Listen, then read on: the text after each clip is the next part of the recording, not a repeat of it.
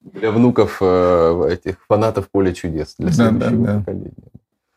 Интересно, зумеры знают про поле чудес? Типа они догадываются? Можно сделать для зумеров специальный Не стрим. знаю, я...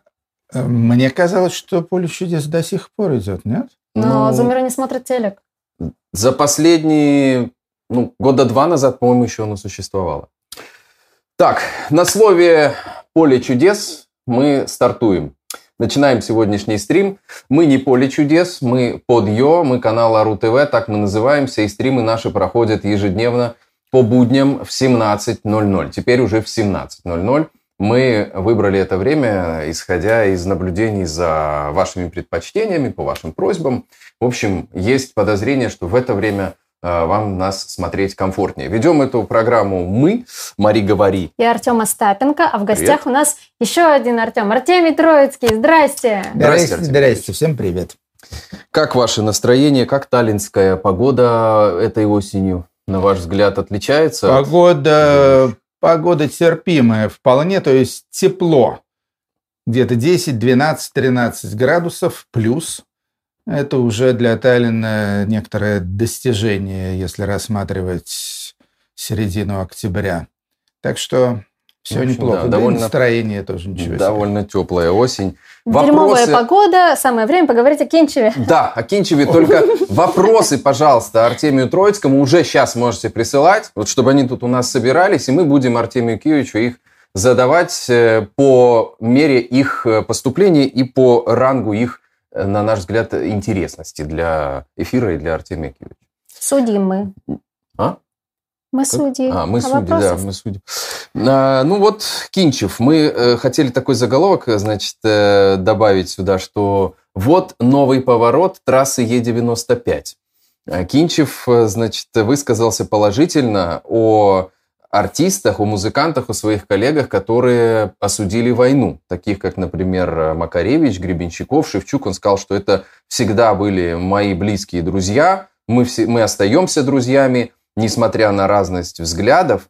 И иногда эти государственные пиджаки, эти шестерки даже приносят больше вреда страны, чем э, такой культурный пласт, как Шевчук, э, Макаревич и Гребенщиков, в общем, которые остаются верными себе, хоть они и других взглядов. Вот как вам эти перипетии Константина Кинчева? Ну, дело в том, что э, любой человек, я думаю, ну, кроме каких-то уж окончательных таких э, э, проглотивших аршин э, фанатов, любой человек не лишен противоречий. Любому человеку, уж тем более э, человеку творческому, а Костя Кинчев – это человек творческий, несомненно, ему свойственное некоторое метание то туда, то сюда. Да и даже если бы не было у него метаний политических, в, любом случае надо всегда иметь в виду то, что есть политика, есть э, человеческие отношения и так далее. Я, скажем, э, для себя давным-давно усвоил один принцип, абсолютно железный, что не общаться и вычеркивать из друзей можно только негодяев, подонков, подлецов, предателей, сволочей и так далее.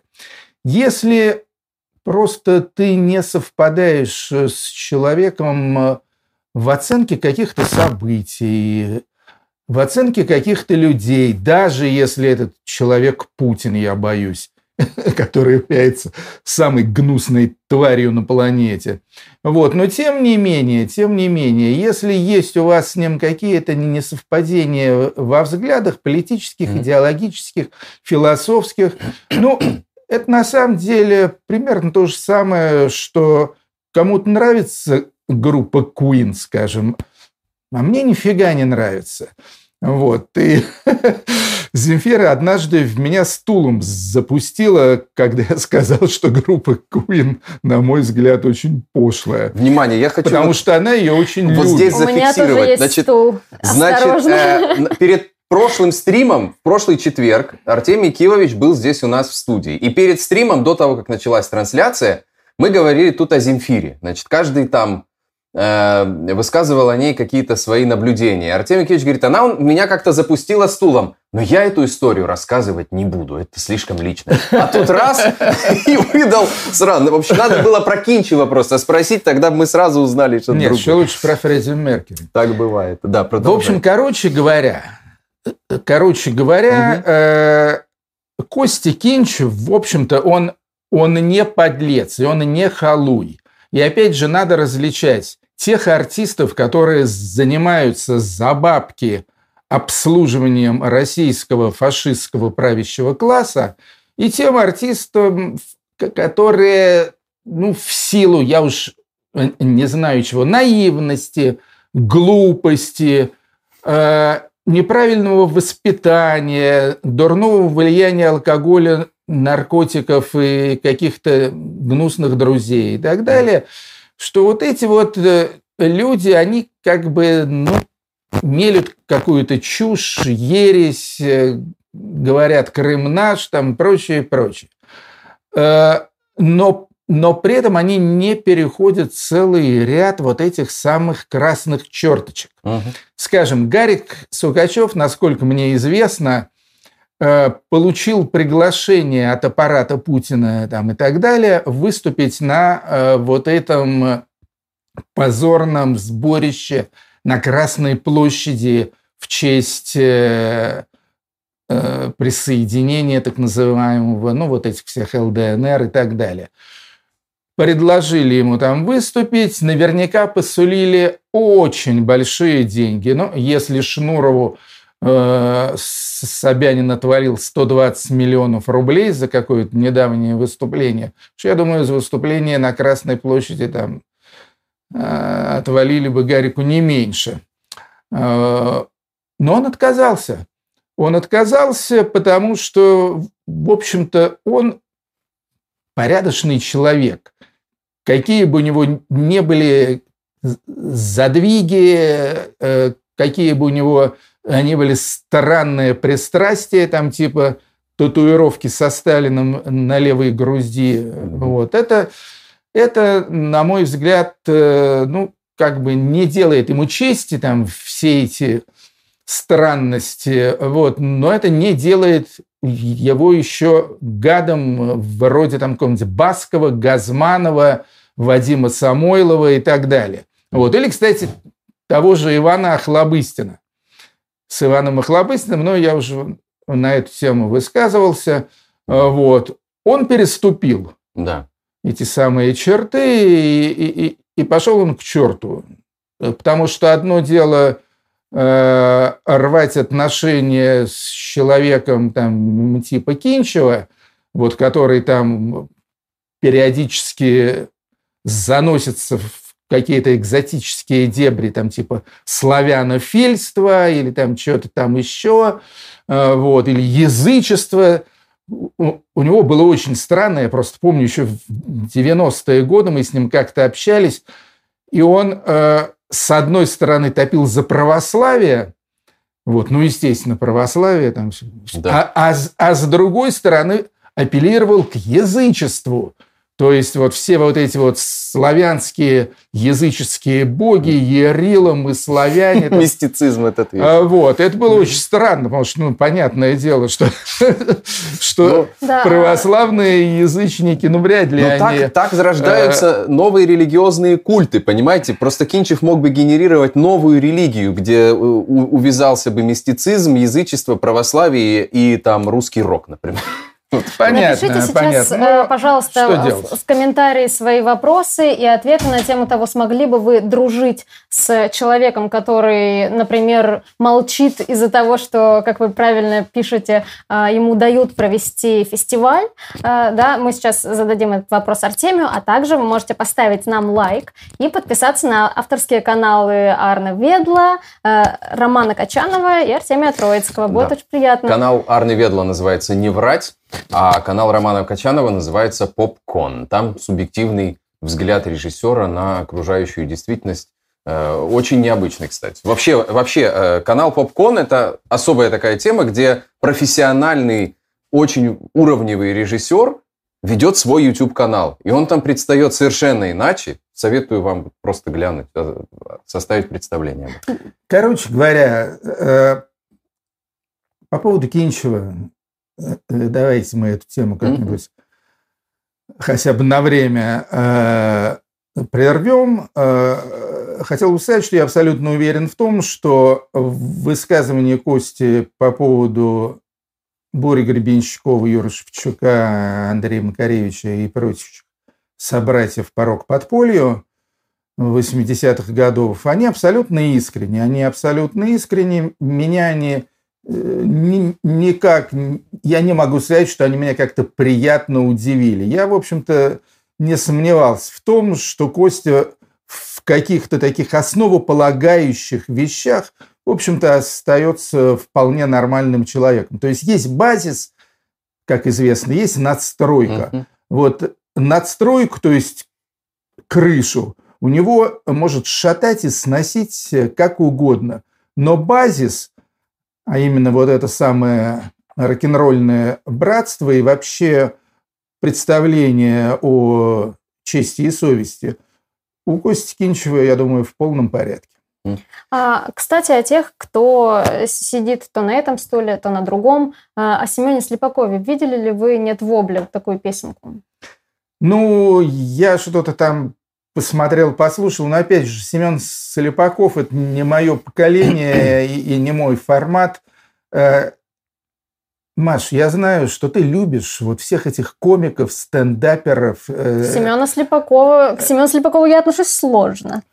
В принципе, в принципе, что вот э, к этой тусовке как к явлению ты относишься с интересом. Я этим не интересуюсь вообще. Я до относительно недавнего времени вообще не знал, ху из э, Семен Слепаков. Вот. Я думал, что это какой-то человек то ли из комедий-клуба, то ли из КВН, то ли еще откуда-то. А, а, они для меня все как... Э, жители Юго-Восточной Азии. То есть на одно лицо абсолютно. Э, я не бравирую этим, я не хвастаюсь. В каком-то смысле это, естественно, делает меня как профессионала беднее и обделеннее. Но годков мне много, и жизнь я всю жизнь проживал с большим удовольствием. И я до сих пор Э, следую принципу не смотреть, не слушать ничего из того, э, что мне не симпатично и не интересно. Вот поэтому вся эта, вся эта история комическая, вот это лучше кому-нибудь еще. Может быть, вот Артем знает, кто такой Семен Слепаков Сейчас и чего от него да, ожидать. Я вообще не знаю. То есть я могу долго рассказывать про Горбенщикова, Макаревича, Кинчева, Цоя, Башлачева и еще кучу всякого народа, ну а также всяких менее известных людей из 70-х, 80-х, 90-х годов. Вот. Это, это моя компания. Это те времена, когда, в общем-то, я сам находился в центре всех возможных ураганов и торнадо. А, вот. Э, и поэтому могу об этом говорить э, уверенно и сознанием дела. А вот Семен Слепаков это, это какие-то для меня детсадовские истории. И так что на будущее просто имею в виду. На, как, как раз на тему этих всех ураганов и бурь, в которых э, либо был участником, либо наблюдателем Артемий Троицкий, вот по поводу этих самых историй и времен задавайте вопросы в комментариях, а мы э, передадим вопросы Артемию Киевичу, зададим их. Ну вот есть еще артисты, которые, вот как вы, вы сказали, э, может быть, они и не милы, и не нравится тебе эта музыка, но как бы ты, когда растешь с ними в одно время, существуешь, ты невольно постоянно как-то находишься рядом, тебе залетают в уши эти тексты, эти слова, и, в общем, ты волей-неволей, но хорошо их знаешь. И вот я на своем примере говорю про Шуфутинского и Аллегрову, например, которых я, в общем, никогда не любил, никогда специально не слушал, но откуда-то я знаю все эти тексты, особенно Шуфутинского, ну, потому что рос в это время. А теперь есть новость о том, что их концерты в Германии а мы понимаем, что в Германии большая русскоязычная диаспора как раз людей вот того поколения позднесоветского, которые там живут. И, в общем, э, они как раз-таки целевая аудитория Шуфутинского и Аллегрова. И, в общем, наверняка там собираются хорошие залы у них. И вот теперь прокатчики отменяют их концерты.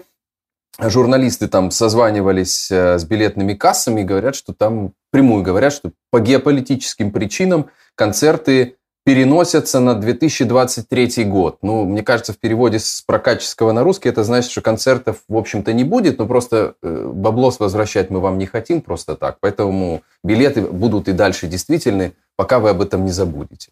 Как вам кажется, а, отмена концертов этих людей имеет политическую подоплеку? Справедливо ли это? Я думаю, что она имеет политическую подоплеку, хотя и не то чтобы ярко выраженную. А, и в любом случае, опять же, я, по-моему, об этом уже говорил, когда заходила речь о, скажем, о том, что разорвали контракт с дирижером Гергиевым, или какие-то проблемы у классической сопрано э, Анны Нетребко. Анны Нетребко и так далее. Значит, э, тут надо понимать одно, что в цивилизованном мире на Западе всякие такого рода меры, они никогда не исходят от государства. Государство может принять э, в отношении э, деятелей культуры и искусства только одну меру, и принимается она крайне редко. Это санкции. Вот, скажем, тот же Газманов и Расторгуев, насколько мне известно, они попали под санкции. Именно за то, что выступают вот этими халуями при Путине, топят за войну, угу. выступают, значит, на каких-то этих э, партийных мероприятиях и так далее.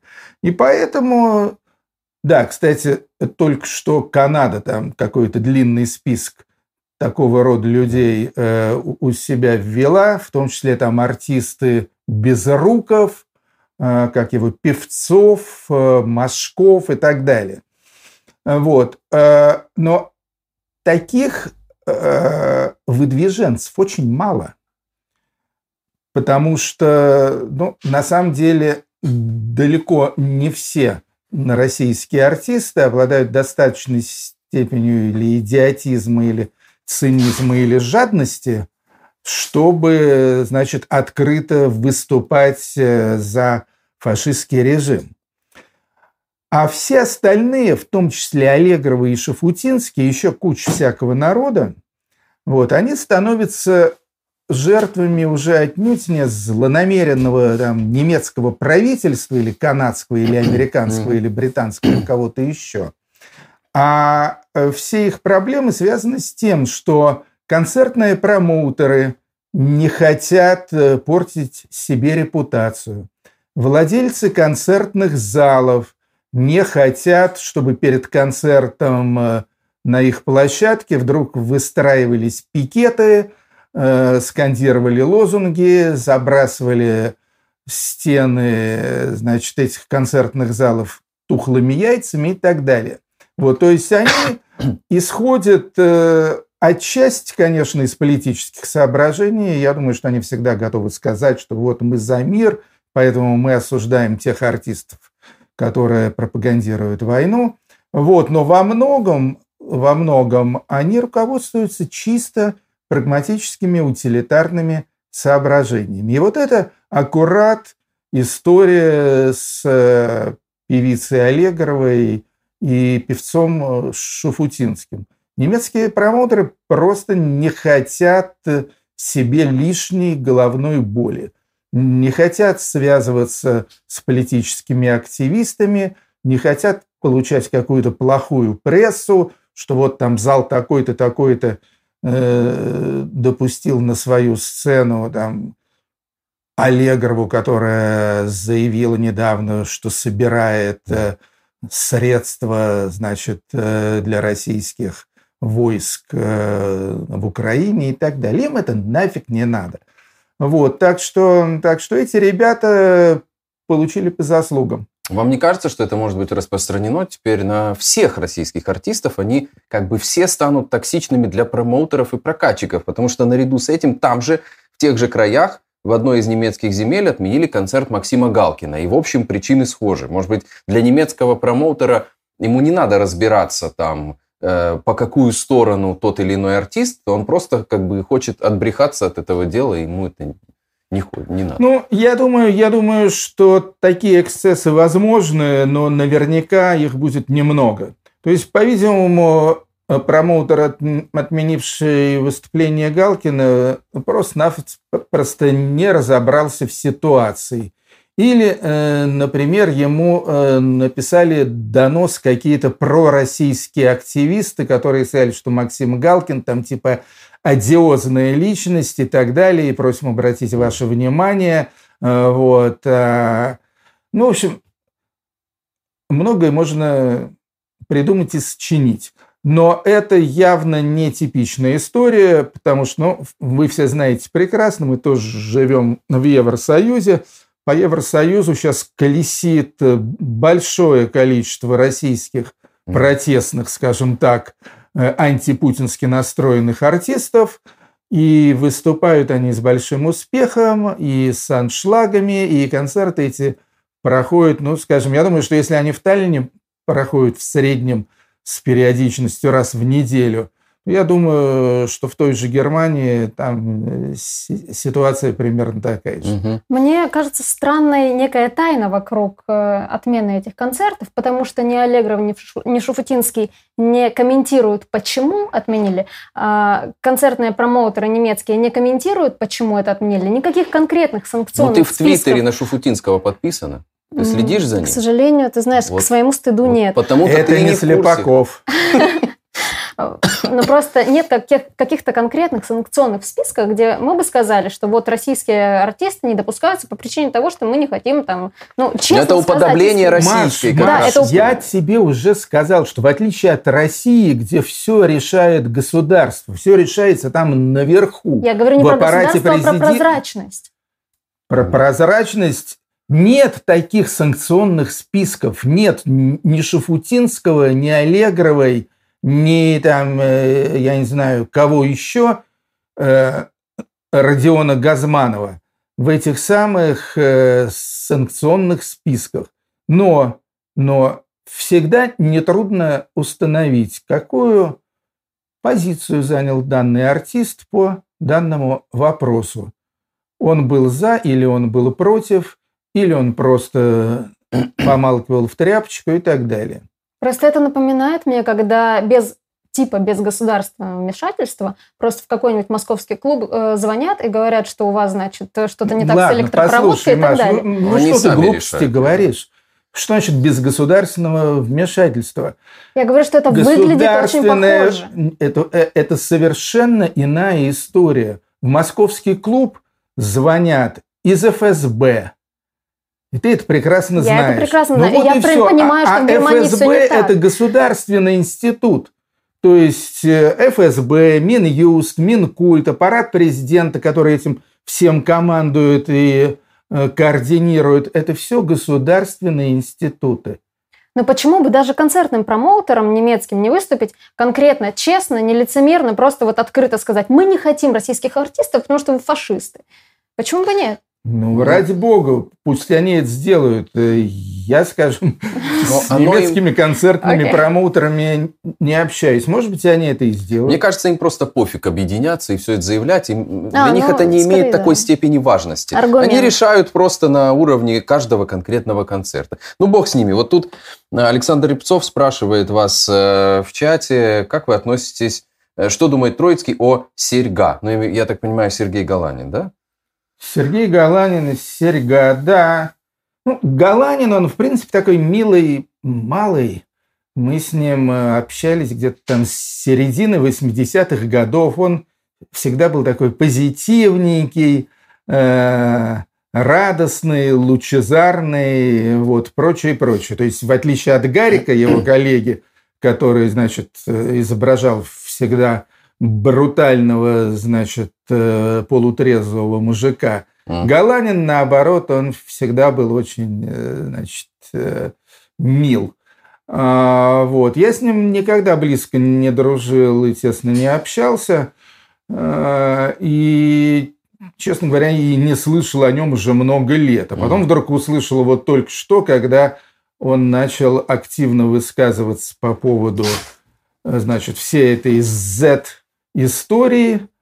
И, конечно, мне было, в общем-то, как-то за него не очень э, э, приятно, а, а скорее было стыдно, но с Галанином история, я думаю, абсолютно, абсолютно очевидная.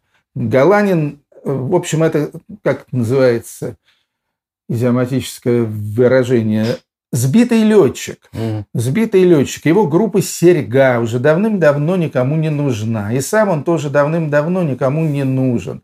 И за все время существования группы «Серьга» По-моему, у него был один единственный такой реальный хит. Это песенка про что там, а что нам нужно, а только свет в окошке, что нам нужно, чтобы кончилась война. Вот. Песня, которая вполне могла бы сойти за антивоенную, вот, но, к сожалению, э, Галанин ее повернул в противоположную сторону. Вот, я уверен, что это связано, ну вот, примерно представляя себе Галанина, который, в отличие от Кинчева и даже от Сукачева до некоторой степени никогда вообще, по-моему, политикой не интересовался, э, ни в какие идеологические и геополитические споры не вникал и так далее. А вот. Опять же, никогда не был замечен, ну, по крайней мере, to the best of my knowledge, как мне кажется, ни в какие дискурсы там, скажем, по поводу православия mm. или по поводу ЛГБТ или что-то еще. Всегда был такой, значит, милый такой легкий парнишка. Э, вот. Но денег нет, а жить хочется. И продолжать этот рок-н-ролльный стиль жизни опять же хочется. А как заработать? А опаньки. И вот оно как раз и накатило. Вот она возможность хорошего заработка, ну, правда, за счет репутации. Но это его выбор. Угу. Да, схема такая очень понятная, мне кажется, как и почему люди меняют позиции, почему они туда попадают и выступают э, совершенно, предстают в новом свете для нас. Вот журналистка Мари, постоянная наша зрительница, здравствуйте, Мари, задает э, вам вопрос, а кто сегодня, на ваш взгляд, вот тот самый герой в параллели с Виктором Цоем? Ну, можно ли вообще сегодня такого выделить кого-то одного?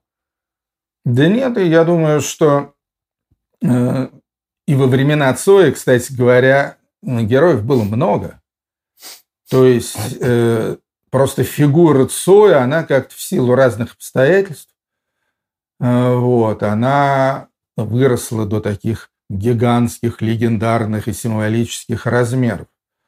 А в каком-то там 88-89 году был Цой, был Слава Бутусов, Наутилус Помпилиус, был Юра Шевчук, был Боря Гребенщиков, был тот же Макаревич «Машин времени», был Владимир Кузьмин, была Алла Пугачева. В общем-то, было довольно много э, знаменитого такого героического и полулегендарного народа. И Цой там был, ну, может быть, он был первым, но он был первым среди равных.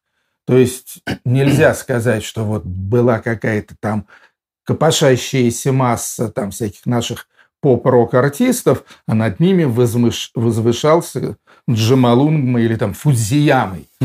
Фудзиямой э, возвышался Витя Цой, группа кино. Нет, такого не было. Точно так же и сейчас у нас полно прекрасных артистов и ветеранов там, которых мы постоянно называем и поминаем тут в Суе, вот, и, и молодые ребята, тот же Нойс, тот, тот же Оксимирон. Так что нет, сейчас, сейчас все в порядке. А вот один такой герой, ну, я не знаю, на политическом поле есть один герой, это Алексей Навальный. Mm. На поле культурном э, я таких э, гиперперсонажей не вижу. Раз мы уже коснулись Пугачева, и, в общем, у нас уже добрая традиция, мы, в общем, не один стрим не проводим без упоминания Пугачевой. Такое время сейчас. А, появилась новость вроде бы как расколе в семье Пугачевой, потому что Арбакайте вроде как выступает или собирается выступить в Крыму, или уже выступила в Крыму, тут точно об этом не написано. Ну, а Пугачева и Галкин, понятно, где и на какой стороне. Как вам кажется, это вот в семье, и в их семье тоже этот раздел произойдет? Я об этом ничего не знаю. Думаю, что это в Ираке. Угу. Думаю, что это в Ираке. Но чтобы вас потешить, значит, очередной байкой по поводу э, Давайте, да. Пугачевой, то раз уж мы сегодня посвятили начало собеседования Кости Кинчеву, так вот я прекрасно помню одну совершенно незабываемую ночь, которую мы провели в такой компании. Алла Пугачева, Костя Кинчев, Саша Башлачев, там же, по-моему, был Слава Задерий из Алисы, и я. Привел я, значит, всю эту гоп-компанию в гости к Пугачеву. Это ну, когда она еще жила, значит, э, на Тверской улице, так. дом 37, как сейчас помню, между Маяковской и Белорусским вокзалом. А, вот. Я к ней привел этих ребят. Это был, наверное, 85-й или 86-й год. То есть Башлачев еще был жив. Вот. Кинчев уже был известен. Да, или 85 или 86 Так. А, вот. И мы просидели у Борисовны всю ночь. То есть завалились где-то там, скажем, с бухлом часов 8-9 вечера и просидели до утра. Пели песни, рассказывали стихи и так далее. То есть там и Кинчев э, выступал, пел свои песни, и, и, и Башлачев. Сидели все на ковру на ковре, сори. Сидели все на ковре на полу. На ковре на поле. А вот, а, значит, и был один комичный а, момент во всей этой истории, а именно где-то в районе полуночи в квартиру заглянул Женя Болдин. А Женя Болдин – это тогдашний был муж, муж Аллы да, Борисовны да, да, да. Пугачевой. И Женя Болдин, в общем-то, очень хороший парень вот, которому я, естественно, отнюдь не желал каких-то э, страданий. Вот. Это было очень смешно. Вот. Он открыл ключом входную дверь, и тут же, значит, там был такой маленький, значит, у них предбанничек, и за ним вот эта здоровенная гостиная, где мы на полу аккурат и сидели. Пугачева и пять мужиков. Вот. И, и Болдин... Четыре мужика. Четыре. А вот, и Болдин заглянул в эту гостиницу, увидел эту картинку, там пустые бутылки, клубы дыма, а вот, э, значит, несколько ребят с гитарами, здесь же на полу Алла Борисовна, вот, он не произнес ни слова, просто в ужасе, в ужасе с расширенными, значит, э, зрачками, значит, он просто, он тут же скрылся тут же ушел и в, и в двери повернулся. В общем, мы э, теперь э, выяснились некоторые причины развода Болдина и Пугачевой, потому что о разводе Пугачева и Киркорова много в то в свое время ходило там э, сплетен и публикации, а вот про развод с Болдиным мы не знали. А вот нет, теперь... нет, Артем, ты не прав. Это, это было задолго до развода. Mm-hmm. Хорошо. То есть э, развелись они, я, кстати, тоже при этом присутствовал, но это было уже, это был 92-й, даже скорее 93-й год. Вот, а это был, я говорю, год 85-86. Поставьте лайк, пожалуйста, Артемию Троицкому за очередную байку из жизни известных э, и культовых исторических персон российской и советской культуры. Вообще, мне кажется, что в наших эфирах, Артемий Киевич, должна появиться отдельная мини-рубрика – там, не знаю, байки из ларца какого-нибудь, где... Из склепа, ты хотел да, из сказать. Вот, из вот такого вот... Нет, вот нет, нет. Такой рубрики не будет, потому что эти рассказы, знаешь, они возникают... Э, сами собой э, как-то, да? Сами собой из контекста наших разговоров. Угу. То есть, скажем, историю про Пугачеву крутого Паулса и бомжа в Юрмале. Да. Вот. Эта история мне пришла в голову, хотя я об этом не вспоминал много лет, может даже много десятков лет. Угу. Она мне пришла в голову, потому что этот бомж обоссанный мне очень напомнил Владимира Путина где-нибудь там в, э, в Астане или Самарканде. Э, только поэтому это, это не была какая-то с моей стороны домашняя заготовка, заготовка там, рубрика и так далее. Нет. Отлично. Я ну надеюсь, вот, обойдемся без рубрик. Вот э, благодаря такому нашему здесь свободному общению в прямом эфире АРУ ТВ э, возникают такие чудесные истории. Если вы не поняли сейчас, о чем Артемий Киевич говорит, может, вы нас вообще первый раз смотрите.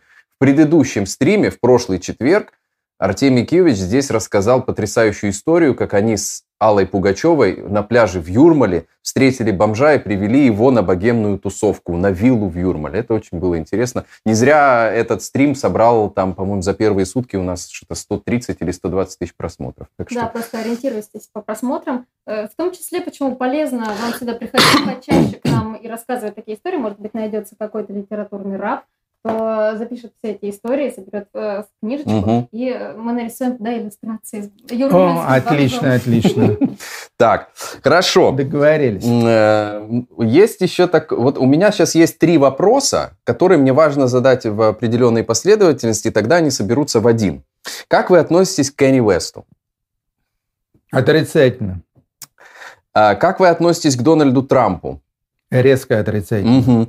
Но вот новость состоит в том, что Кенни Уэст и Дональд Трамп э, собрались поужинать по причине того, что Кенни Уэст купил соцсеть Перл Дональда Трампа, в общем, которая позиционировалась как альтернатива Гуглу, Фейсбуку и, в общем, такой э, рычаг влияния Трампа на общественное мнение. Вот, так что многие эксперты предполагают, что образуется новый центр политической силы и новый такой канал медийного влияния. Трамп снова ломится в президенты, а Кенни Уэст тоже баллотировался в президенты. И, может быть, это будущее, будущий тандем такой, не знаю, американского президента и премьер-министра, например. Ну, я думаю, что это смешной тандем. Э, то есть это тандем двух фриков э, с катастрофически подмоченной репутацией. Ну, о Трампе тут и говорить нечего. У, у обоих. Я бы не сказал, что... Ну, у Трампа, естественно, аудитория действительно огромная. То есть в Америке идиотов проживает э, большое количество. Об этом еще юморист Задорнов любил говорить. А, вот. А, аудитория Уэста, я думаю, со времен его лучших денечков сократилась э, раз в 10.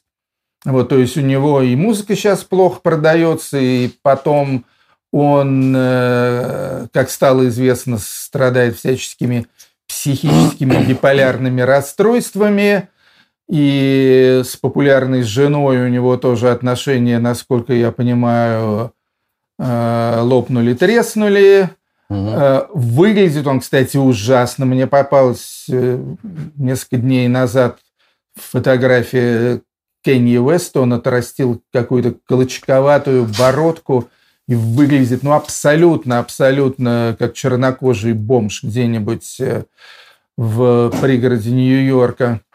Вот, э, так что Кенни Уэста я бы так особо, особо за э, большую медийную силу не считал. Вот что касается до Трампа, то, конечно же, он, э, он известнее, авторитетнее в Америке, чем Кенни Уэст. Да, вся эта история, конечно, чисто американская. То есть и Трамп – это американский феномен, и Кенни Уэст – это американский феномен.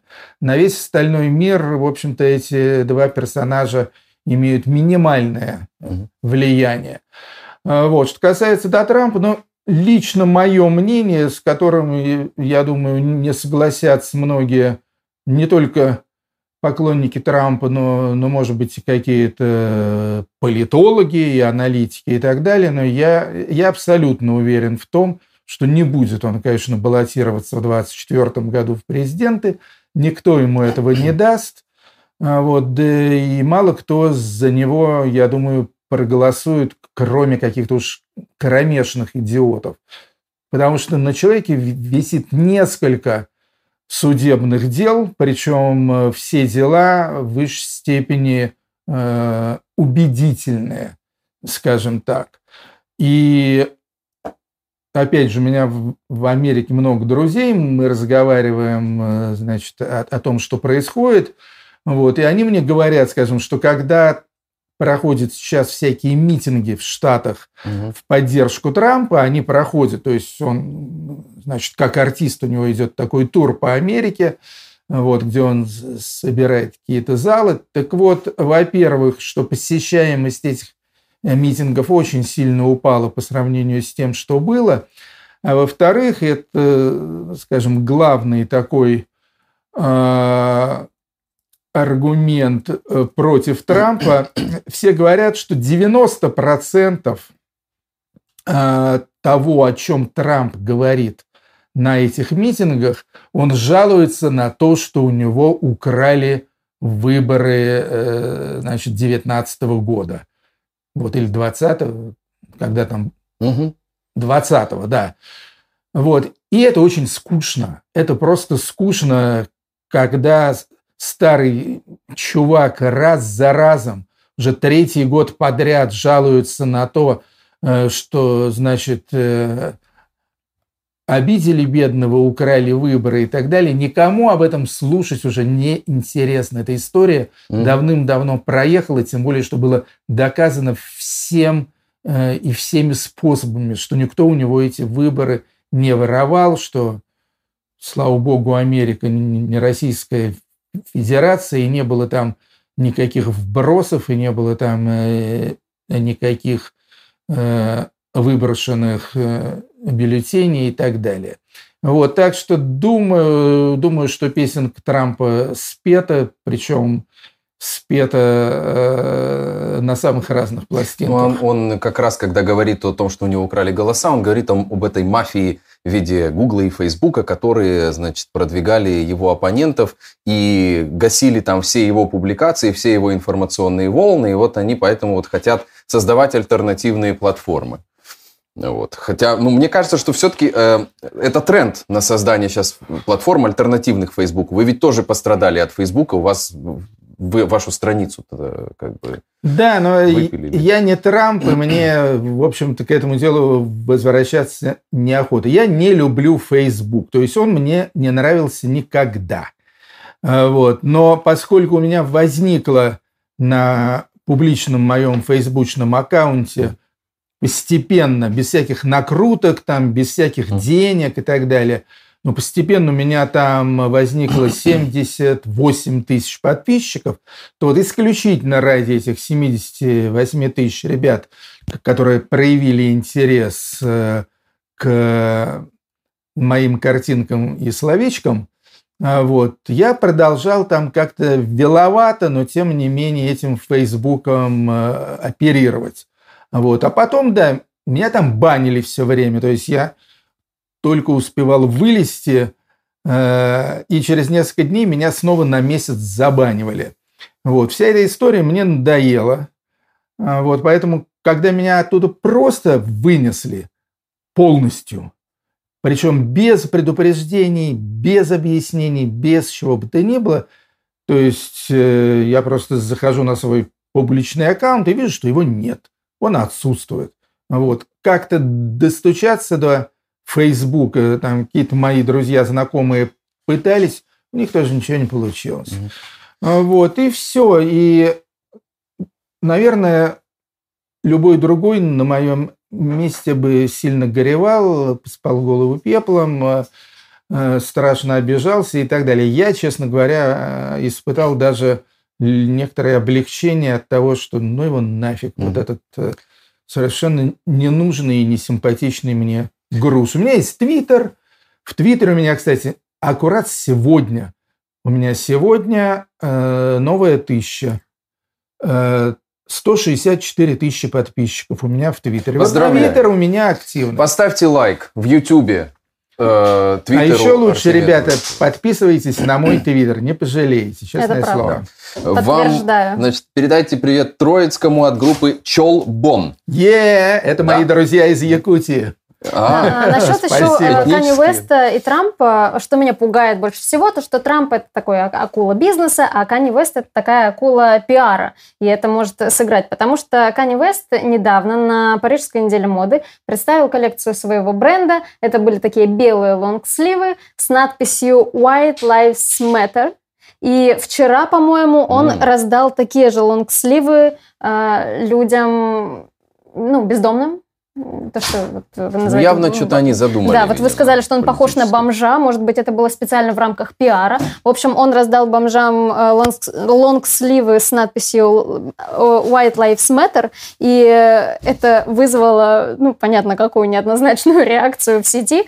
Угу он может делать странные, громкие кампании по типу того, что даже конфликт его с Тейлор Свифт. Э, есть такая страница в Википедии, потому что в этом конфликте принимали участие все там, от Бейонсе до Леди Гаги и Барака Обамы. Ну, то есть он может делать громкие пиар-компании, и что, если у них с Трампом что-то получится? Да, я понимаю, вы правильно сказали, что идиотов, ну, вообще в мире полно. Но что, если эти идиоты получают реальную силу, как это случилось в России? Ну, это случается в разных странах. Там, скажем, сейчас это в Италии тоже произошло. В Венгрии это периодически происходит. Да нет, мало ли страны, где какие-то популисты, фарики или просто негодяи, нацисты, как в России, приходят к власти. Это, к сожалению, к сожалению, 20 век закончился. В 20 веке как-то всю эту нечисть более или менее извели по всему миру, ну, что дало основание Фрэнсису Фукуяме э, написать книгу про конец истории – да, что все, история закончилась, никакой больше идеологической борьбы, никаких больше войн, столкновений и так да. далее. Все теперь погрязнут в счастливом глобализме и консюмеризме, все будут потреблять, все будут получать удовольствие от жизни, не парясь по поводу, значит, всякого говна.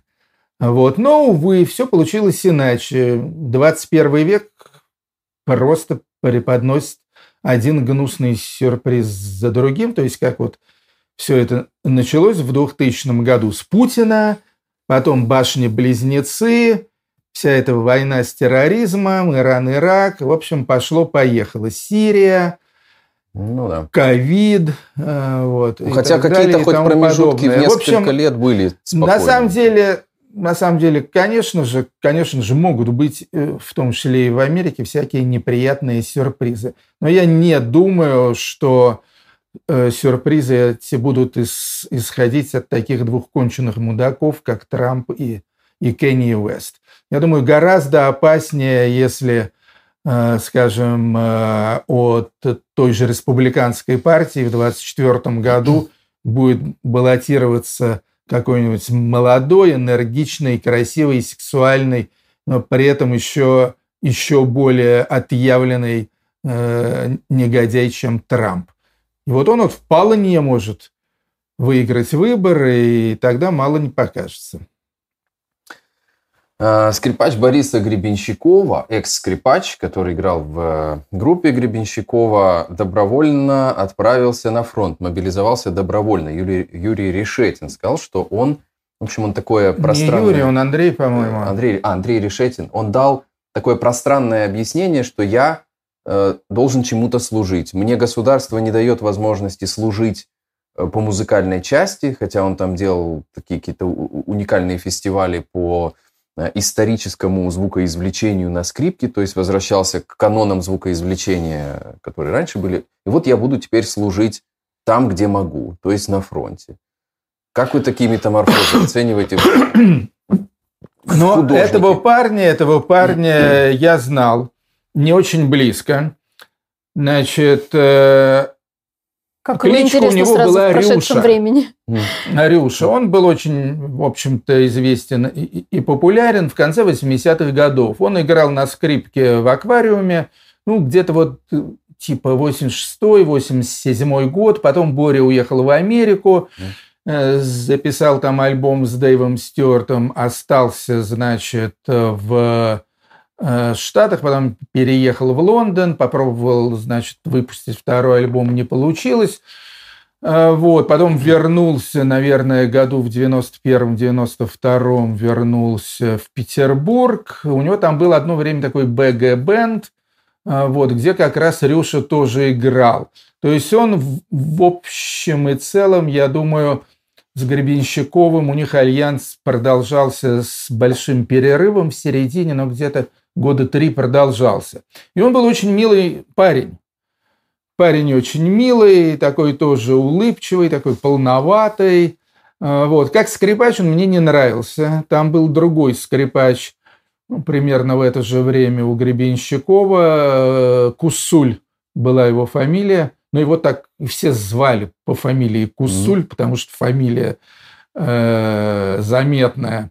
Вот. А вот этого Андрея, его все звали Рюша. Так что, когда я прочел вот пару дней назад, э, что Андрей Решетин, скрипач аквариума, э, хочет записаться добровольцем, я даже сначала не понял, о ком идет речь, только увидишь фотографию, а, это Рюша. Ну, ну, я не знаю, ну, человеку хочется служить. Я думаю, что Рюша стало просто очень скучно. Я думаю, что жизнь у него какая-то, ну, не очень удачно сложилась. То есть он музыкант, он там пытался устраивать, да, какие-то какие фестивали ранней музыки, вот, пробовал там ставить, по-моему, даже какие-то оперы и так далее. Но, в общем, ничегошеньки у него не получалось, и как-то он совершенно исчез – из поля зрения, и, наверное, это его э, угнетало. А тут вдруг, э, значит, возникла такая романтическая возможность. Э, я повторю, что я его лично знаю не очень хорошо, но насколько я берусь судить, я думаю, что он Э, предпринял этот шаг не ради пиара.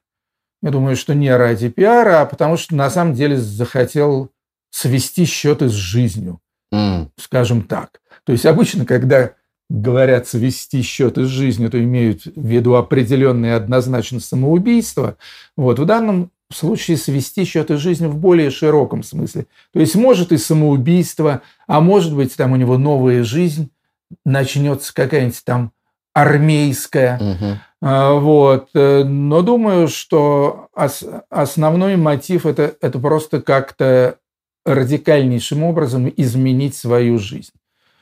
Почему, что им двигало, не знаю. Ничего не знаю ни о личной семейной жизни Рюши, э, ни о его творческих успехах. В общем, иногда бессознательная тяга к какому-то финалу ведет человека вот э, да. по такому пути. Но да, обычно ну, люди о душе А может быть и сознательная. Моменты но к финалу. Как вы оцените вот последние события в России? Произошло несколько таких вещей. А, падение самолета Су-34 на жилой дом, которое произошло вчера. Обстрелы приграничных районов, которые уже стали регулярными, практически постоянными. Это Белгородская область, там Курская область, ну, Белгород в основном. Ну и вот эта история про расстрел на полигоне, когда, как сейчас мы уже понимаем, там был даже на религиозной почве конфликт. Это было два гражданина Таджикистана. Как, вроде бы как э, там командир оскорбил их по вере, там по, по поводу ислама зашел спор, он негативно высказался про Аллаха и, в общем, довел их до э, таких э, действий. Э, как вам, можно ли поставить все эти события в какой-то ряд? Как вам кажется?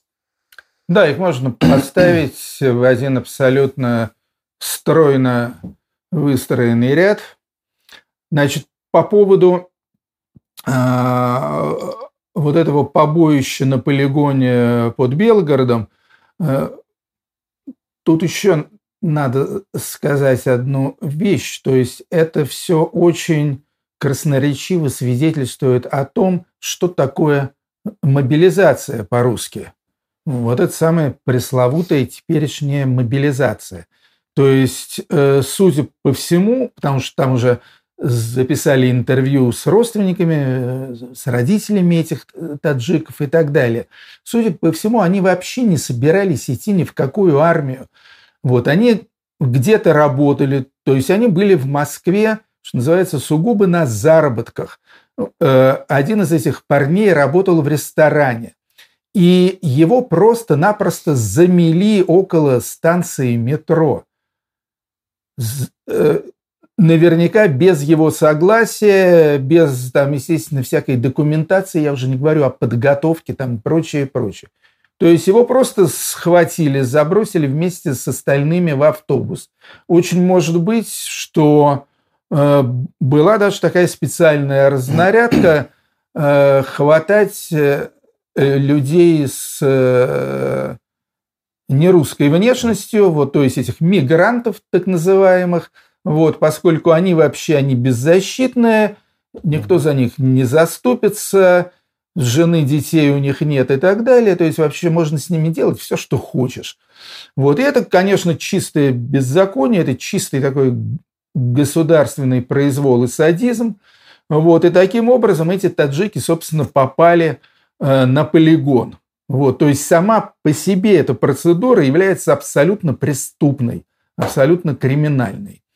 Ну, а что касается до вот этой самой линии, ну, в общем, и падение самолета в Ейске, и вот эта бойня на полигоне, и многое-многое-многое другое, это все, естественно, а, свидетельствует об одном а, таком всеобъемлющем явлении под названием абсолютный бардак в российской армии.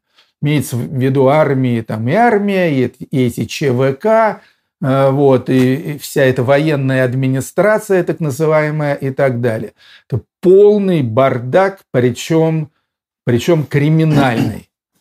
И э, в этом смысле, в этом смысле, я не знаю, видели вы или нет, но попробуйте найти в Твиттере э, это ретвитили очень многие – Значит, потрясающая, совершенно символическая картина. Значит, российский танк, я не знаю, там Т-72 или Т-80, значит, в него попали там с Джавелины или как-то еще, э, сбили ему одну гусеницу, и этот танк накручивает десятки и сотни кругов на одной гусенице. По-видимому, э, экипаж этого танка или погиб, или контужен. То есть эти люди вот после того, как в танк попали, они оттуда не вылезают. Вот. А танк вот так вот вращается вокруг своей оси. Э, и, и вращается, по-видимому, часами, потому что то есть там уже вырыты такие траншеи за время этого вращения – а, и, по всей видимости, он, он бы так и, и крутился, а может, и до сих пор крутится, пока топливо угу. не израсходуется. И вот это, конечно, жуткая, совершенно и в то же время ну, предельно символичная картина. Да. Вот как вот эта русская военная машина, абсолютно уже потерявшая всякое управление, обезумевшая, наворачивает э, круги за кругами. Это, ну, это очень-очень э, тяжелая история, и я боюсь, э, вот именно что типичная и символическая. Еще вы мне напомнили этой истории с танком. А, по-моему, где-то на второй месяц войны а, мои знакомые приехали в Одессу из Херсона. И они были в Херсоне вот уже в момент, когда прям вот первый день заходили российские войска. И они мне рассказывали, как цыгане украли гусеницу у танка. Значит, Нет, истории с цыганами и трактористами – это вообще супер. Э, значит, это, если бы я это где-то прочитал, я бы решил, что это выдуманная, ну, украинская пропаганда военная, она также есть, как и российская, это нормально, и это просто красивая пропагандистская история. Но если бы я не услышал это от людей, которых я лично знаю, причем давно, значит, э, когда они только зашли, Э, танк остался на окраине их села, просто остался стоять танк. Вот просто никто к нему не подходит, его бросили. Вот он стоит там день, стоит два, стоит три. На четвертую ночь у него исчезли гусеничные траки. А там, э, ну, в Украине так э, бывает, что цыгане компактно проживают где-то возле городов. Вот под Одессой есть поселение там в районе седьмого километра. Ну и там, видимо, под Херсоном где-то тоже они живут. И оказалось, что Ночью предприимчивые ромы, в общем, это, раскрепили эти гусеничные траки и утащили их, сдали в ближайший пункт приема черных и цветных металлов. Какое время такие иконы. Вот остался, да, стоять этот э, российский танк, в общем, без гусениц, не знаю. Наверное, тоже до сих пор там стоит. История. Э, да, такая вот история. Э, ну, в этой связи... Так, нам нужна сейчас минута рекламной паузы, как нам написали здесь, правда? Правильно? Я, я понимаю. То есть это у нас реклама появилась? Нет, это мы должны тут сказать несколько минут про то, что будет происходить на этой неделе здесь у нас на АРУ ТВ. То есть у нас изменения состоят в том, что а, значит, э, теперь подъё выходит в 17.00, а не в 16, как это было на той неделе. В пятницу подъё будет выходить э, вечером. Это будет э, где-то в 19 или в 20 часов. Ну и кроме того, что вам есть смысл подписаться на канал Ару ТВ. У нас также есть дружественные каналы. Это канал «Не врать», который соль, сольно ведет Арне Ведла. Это канал «Попкон» Романа Качанова. Ну и «Живой уголок» — это сольный канал Артемия Троицкого, где без нашего участия, без нашего посредничества вы можете напрямую общаться с Артемием Киевичем. Ну и лайки этой трансляции помогут нам делать ее лучше и добавлять новые опции. Ну вот, наверное, все, что надо было, я сказал. Да, я только э, хотел бы добавить, что живой уголок сейчас временно прикрыт. Ага. По, причине всяческой моей занятости в первую очередь э, на подъё с вами, дорогие угу. коллеги. Хорошо, мы будем и дальше настаивать на том, чтобы вопросы были в пользу подъё решались.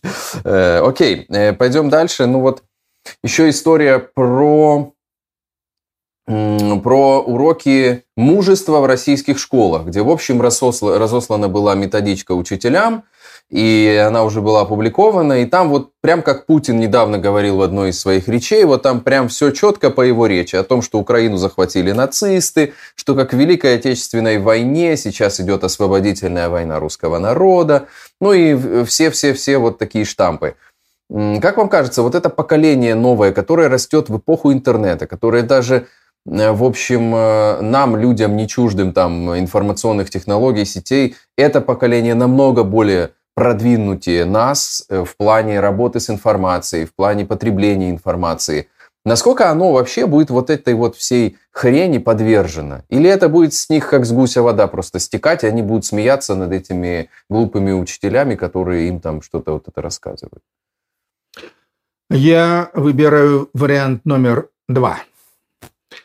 Ну, во-первых, э, во-первых, конечно же, э, я вспоминаю свои школьные годы. В общем-то, были такие.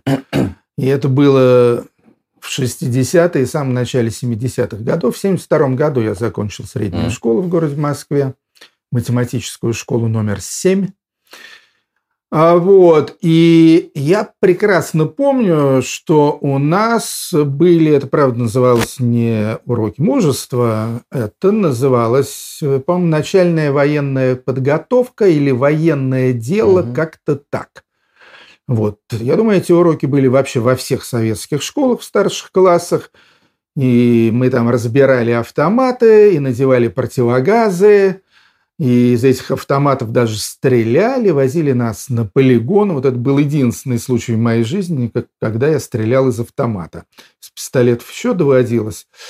А, вот, а вот из автомата только на полигоне где-нибудь там в 71-72 году.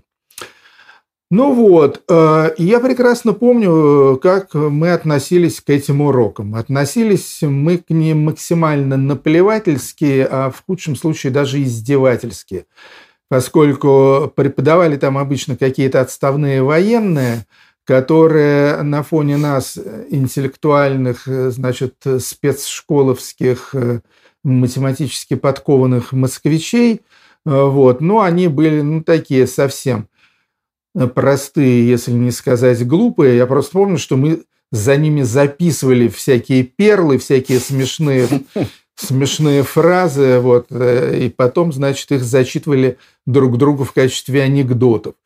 Вот, естественно, э, отношение к этому было максимально несерьезное. Вот все это считали потерей времени и, и не более того.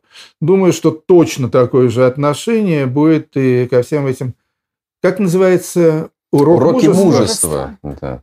Я бы это переименовал в уроки му. Была такая группа «Звуки Му», да, ну... которая даже имел прямое отношение, играл там на соло-гитаре. Вот. А тут «Уроки Му». Вот. То есть уроки такого уроки э, мычания. бессловесного угу. мычания. А, вот. Нет, я думаю, я думаю, что в любом случае это все скоро закончится.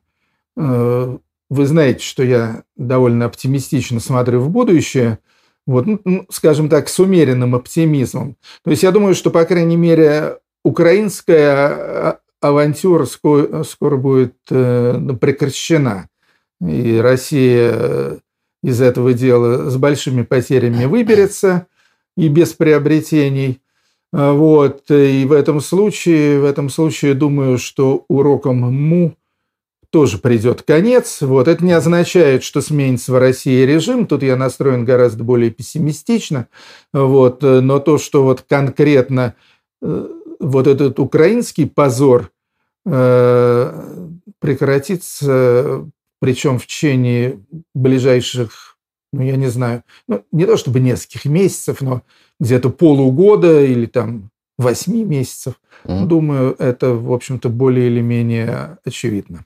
Вы сказали про звуки Му. Я почему-то вспомнил группу «Телевизор», которая, в общем, э, на заре десятых годов, по-моему, они такие остро-социальные тексты выпускали в своих песнях, там про Кремль они пели, про Путина. Они сейчас что-то подобное делают вот в, нынешних условиях? Э, группа «Телевизор», ну, это фактически это один человек, Миша Барзыкин из города Ленинграда, Санкт-Петербурга. Телевизор был самой политизированной и самой острой группой ленинградского рок-клуба еще во второй половине 80-х годов. И это была единственная группа, некоторые песни которой даже уже во времена перестройки и гласности э, были под запретом. В частности, у них была знаменитая такая песня под названием «Твой папа фашист». Вот эту песню рекомендовало рок-клубовское руководство не исполнять на публичных мероприятиях. Вот. Миша на сайте с тех пор очень мало изменился. Он такой же, значит, э, острый парень. Э, вот. Правда, правда, живет он сейчас не в России.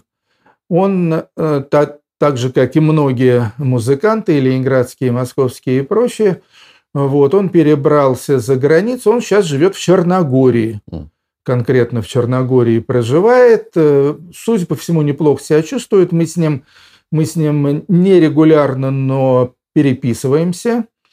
Э, к сожалению, большому, по всей видимости, как-то особого вдохновения он не испытывает от происходящих событий, в отличие, там, скажем, от Максима Покровского, да, из которого прямо mm.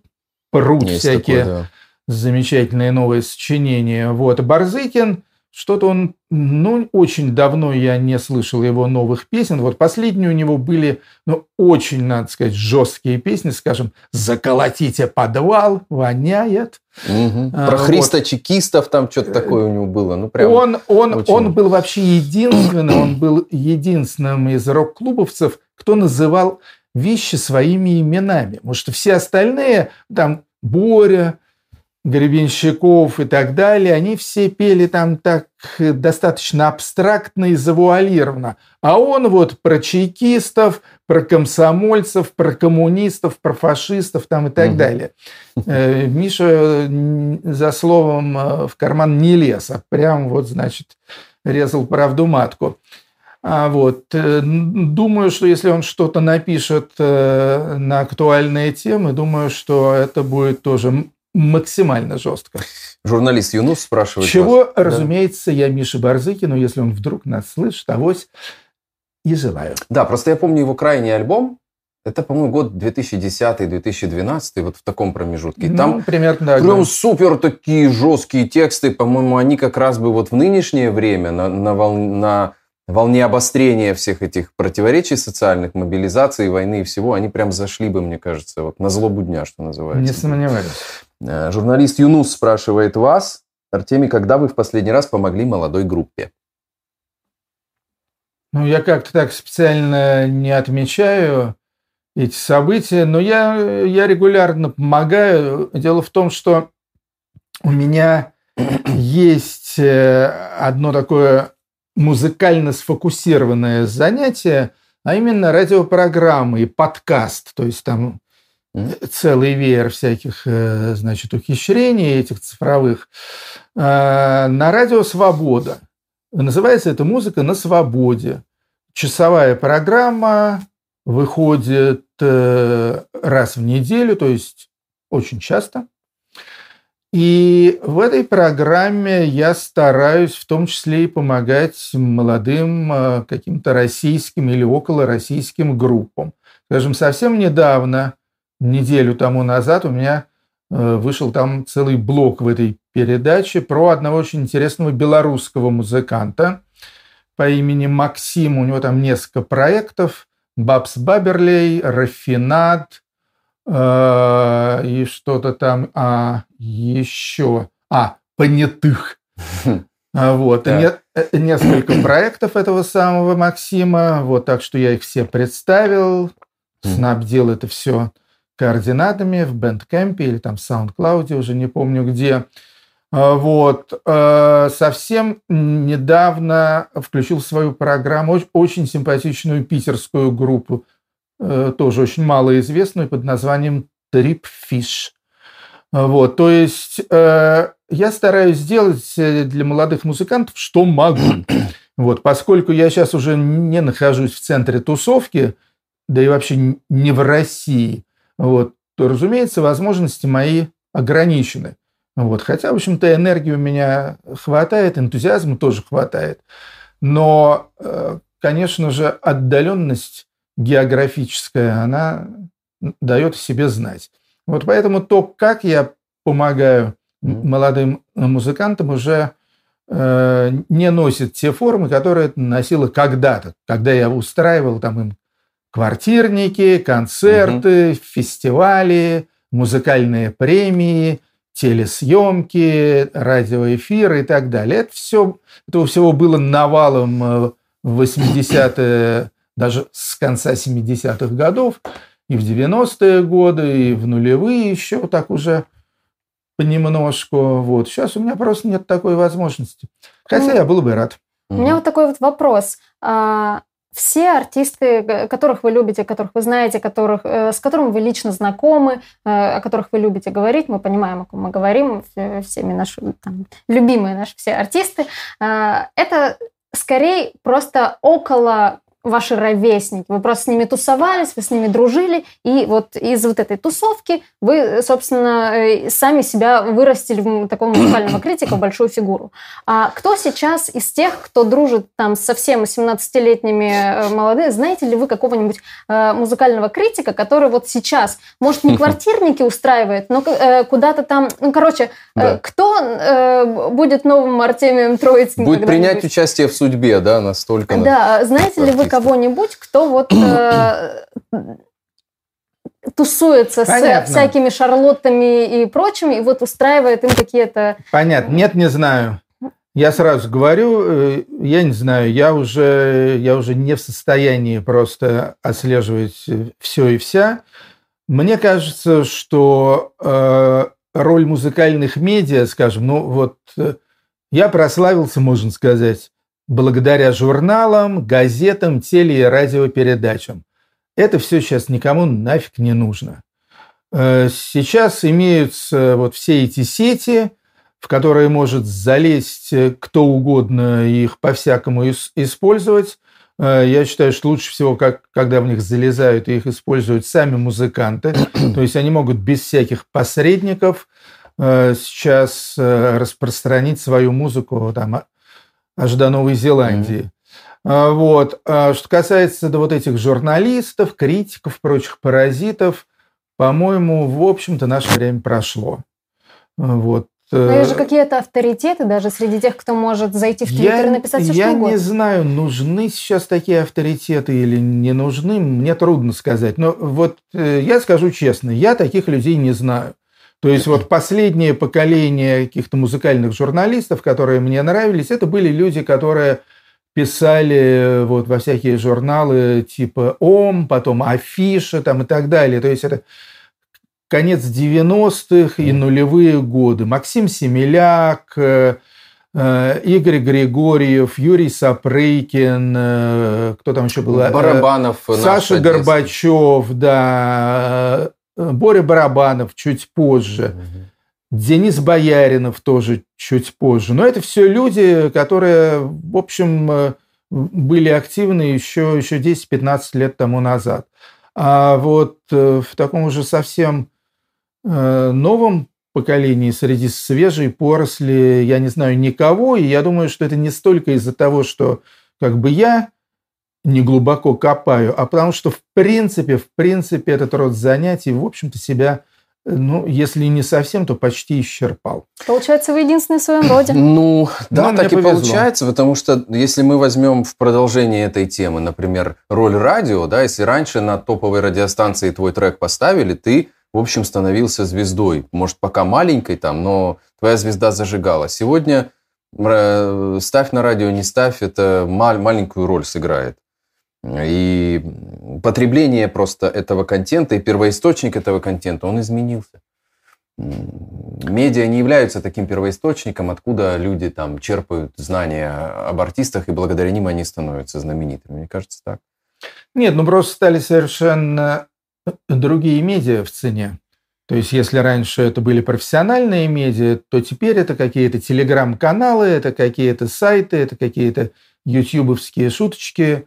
А, вот. Э, и это может делать любой абсолютно. И это хорошо, на самом вот деле. Вот группа BTS вам известна? BTS это, это кей-поп, что ли? Да. Ну, ну, естественно, а куда от них денешься? Вот э, прям в топах новостей всех. Группа BTS идет в армию. Но не в российскую, как вы могли подумать. А вот надо было... А да, серьезно? Какой вы добрый, Артемий Киевич. Какой вы позитивный сегодня. Я, я, я на самом деле ничего хорошего группе BTS не желаю, потому что это ужасная группа. По крайней мере, да, но у них как там вы глядите с моих эстетских Понятно, группы. Да, по-моему, исчерпывающий BTS, ответ. Да. да, но BTS они идут Нет, в корейскую ну поскольку армию. они корейцы, может быть, пошли в северокорейскую армию, там тоже ага, то есть вы нужны таки... симпатичные мальчики. Ладно, хорошо. Так, тут пошли уже экзистенциальные такие вопросы. О. Елена Некрасова тоже наша постоянная зрительница. Елена специалистка по экзистенциальным вопросам. Да, приходилось ли вам, Артемий Кивович, жалеть о принятом решении? Спрашивает вот так. Ну, наверное, да, конечно. Ну, расскажите. Ну, не сильно. Какой-нибудь. Да нет, я, в общем, я, я в принципе, жизнь прожил одним днем, можно сказать. Mm. вот, поэтому никогда не занимался Э, самокопанием и какой-то рефлексией по поводу того, а в, а чем же я был неправ. Нет. Э, то есть, естественно, жалел и тут же забывал об этом. Скажем по-простому. Угу. Так. А, есть еще, ну, такой тоже... Ну, э, был бы Майк Науменко за вот эти, вот это постоянно эти вопросы за кого бы был Башлачев, за кого был бы Цой, за кого был Науменко сегодня? За Путина или против Путина, за войну или против войны? Ну, вот такой тоже. Ну, тут надо понять, что Майк Науменко, он неотделим от э, своей тусовки. Mm. Я уже не говорю о том, что он неотделим от своего времени, но от своей тусовки он неотделим тоже. И поскольку главными людьми в тусовке Майка Науменко были Боря Гребенщиков и Витя Цой. А по поводу Гребенщикова, ну, естественно, никаких сомнений быть не может. Точно так же у меня нет ни малейших сомнений в том, что Цой, э, который был абсолютным убежденнейшим пацифистом, что он тоже был бы против войны, ни в коем случае ни за какую спецоперацию, вот, то я не сомневаюсь в том, что Майк тоже был бы на нашей стороне, а, вот, э, в том числе и потому, что если бы это было бы не так, э, то думаю, что ему пришлось бы расстаться с, с 90% своих, своих друзей и собутыльников. Угу. Да, ну, бессмысленность таких э, вопросов, ну не такая некоторая бессмысленность таких вопросов. Да, эти очевидна, вопросы лучше а, но... не задавать, если только речь в них не идет о каких-то очень таких э, забавных и противоречивых персонажей. Угу. Но знаете ли вы какого-нибудь э, героя тех лет, кто мог бы быть за войну, по вашему мнению? Э, герои тех лет, кто мог бы быть за войну? Нет, я таких людей не знаю. Свободное время было. Не могу сказать. То есть, ну, вот, скажем, говорят, что Бутусов из Наутилуса. Э, но, опять же, все обвинения против Бутусова, они выдвигаются на почве того, что он вот там вот спел песню «Goodbye, Америка» в компании э, какого-то жирного банкира Костина, что ли, или там что-то еще. Э, вот. Или они э, зиждется на том, что вот Бутусов ничего не сказал против войны. А если не сказал против, то, значит, это молчаливое согласие, то есть как бы за. Но я бы не делал такие поспешные выводы. Вот, опять же, мы сегодня начали разговор с Костей Кинчева, которого тоже уже многие готовы были обвинить угу. там, в том всем. И в предательстве, Даже я готова была. В предательстве идеалов рока, мира и любви и так далее. А нет. В общем-то, Кинчев, э, Кинчев все-таки оказался твердым орешком. Вот, так что я бы, я бы не спешил списывать со счетов того же Бутусова и так далее. А, а прочие э, люди, ну вот те вот, кто точно э, проявили себя э, или подлецами, или мудаками в этой ситуации, вот, это, это уже люди более, более позднего поколения. Ну, там, скажем, группа Чаев, да? Да. А, вот, или Самойлов Вадим из Агаты Кристи. А разве Чаев как-то это уже, это уже самый конец 80-х. Да, да, да. Они а, там все там э, эти запутинцы, да. Mm, понятно. Причем, причем такие вполне твердые. Mm. А, вот. Это, это уже немного другое поколение. То есть, но если мы говорим о поколении, скажем так, 70-х, первой половины, 80-х, то я не вижу ни одного, э, ни одного продавшегося или скурвившегося персонажа. В комментариях наши зрители спрашивают про Талькова Игоря.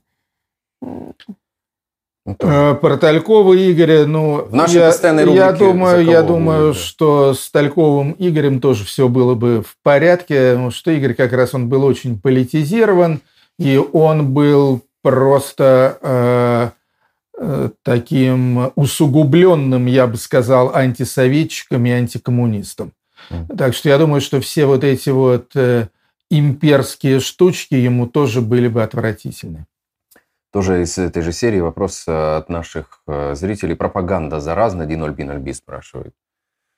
Что, что, что? Пропаганда, пропаганда заразна? Ну, я бы так, я бы перефразировал. Насколько, на ваш взгляд, заразна пропаганда? Передается ли она как Половым ментальная... Путем как ментальная эпидемия. Вот. Ну да, да, разумеется, она заразна, разумеется, она передается. Вот. К счастью, у большого количества людей имеется против этой заразы иммунитет.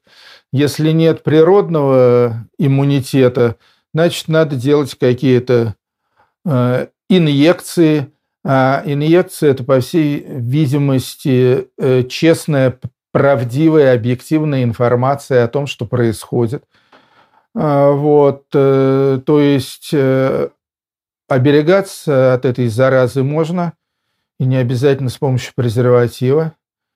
Э, думаю, что, в общем, те люди, которые в принципе себя уважают и обладают ну, хотя бы какими-то зачатками критического мышления, в общем-то, у них есть все шансы не поддаться этой заразной гадости.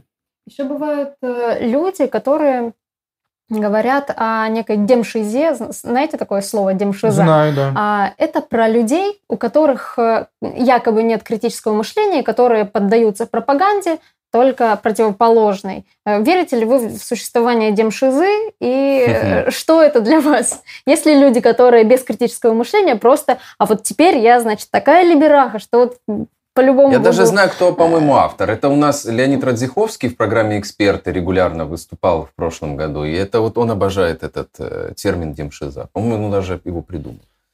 А, не знаю, кто придумал этот термин, но точно знаю, когда он появился. Он появился в середине 90-х годов. Или даже вот э, появился вот по следам событий октября 93 -го года, обстрелы, значит, э, Белого дома и так далее. И я думаю, что для тех времен этот термин был очень актуален. И могу сказать, что я этим термином, ну, думаю, что я им не пользовался, но не пользовался не потому, что я против этого термина, а потому что он такой пошловатый, банальный. Я придумывал какие-то синонимы. Mm. Вот, но это явление демшиза, оно, несомненно, и существовало, и существует. Вот. Сейчас оно, правда, в общем-то уже практически выветрилось, а когда-то, а когда-то было очень и очень э, популярным, да. Ну, это типа как сейчас называется ватники, а тогда это была демшиза, да? То есть это волна была такая? Нет, нет. Ну, демшиза это всегда было такое чисто интеллигентское, а. интеллигентско-диссидентское явление. То есть, когда говорят о ватниках, то имеют в виду там так называемый глубинный народ, какие-то бурые, значит, малопросвещенные массы. Mm. Вот. А демшиза нет. Демшиза – это Э, это городская интеллигенция. Окей, будем завершать наш стрим. Мы почти что уже полтора часа здесь в эфире. Спасибо, Артемий Кивович, Не что. что заглянули к нам. Спасибо, что пригласили. Завтра под Йо в 17.00. Следите, следите за анонсами. Э, там будет видно, кто завтра будет у нас с Машей в гостях. А, поставьте лайк, если вы еще этого не сделали. Лайки очень важны нам для развития и для улучшения в целом нашего продукта. Подпишитесь на РУ-ТВ, поставьте уведомления. Это и вам, и нам поможет. И спасибо всем, кто смотрел. Спасибо всем за вопросы и за комментарии. Провели для вас эту программу Мари Говори и Артем Остапенко. Спасибо всем. Ну и я тоже. Артемий иногда, был в гостях.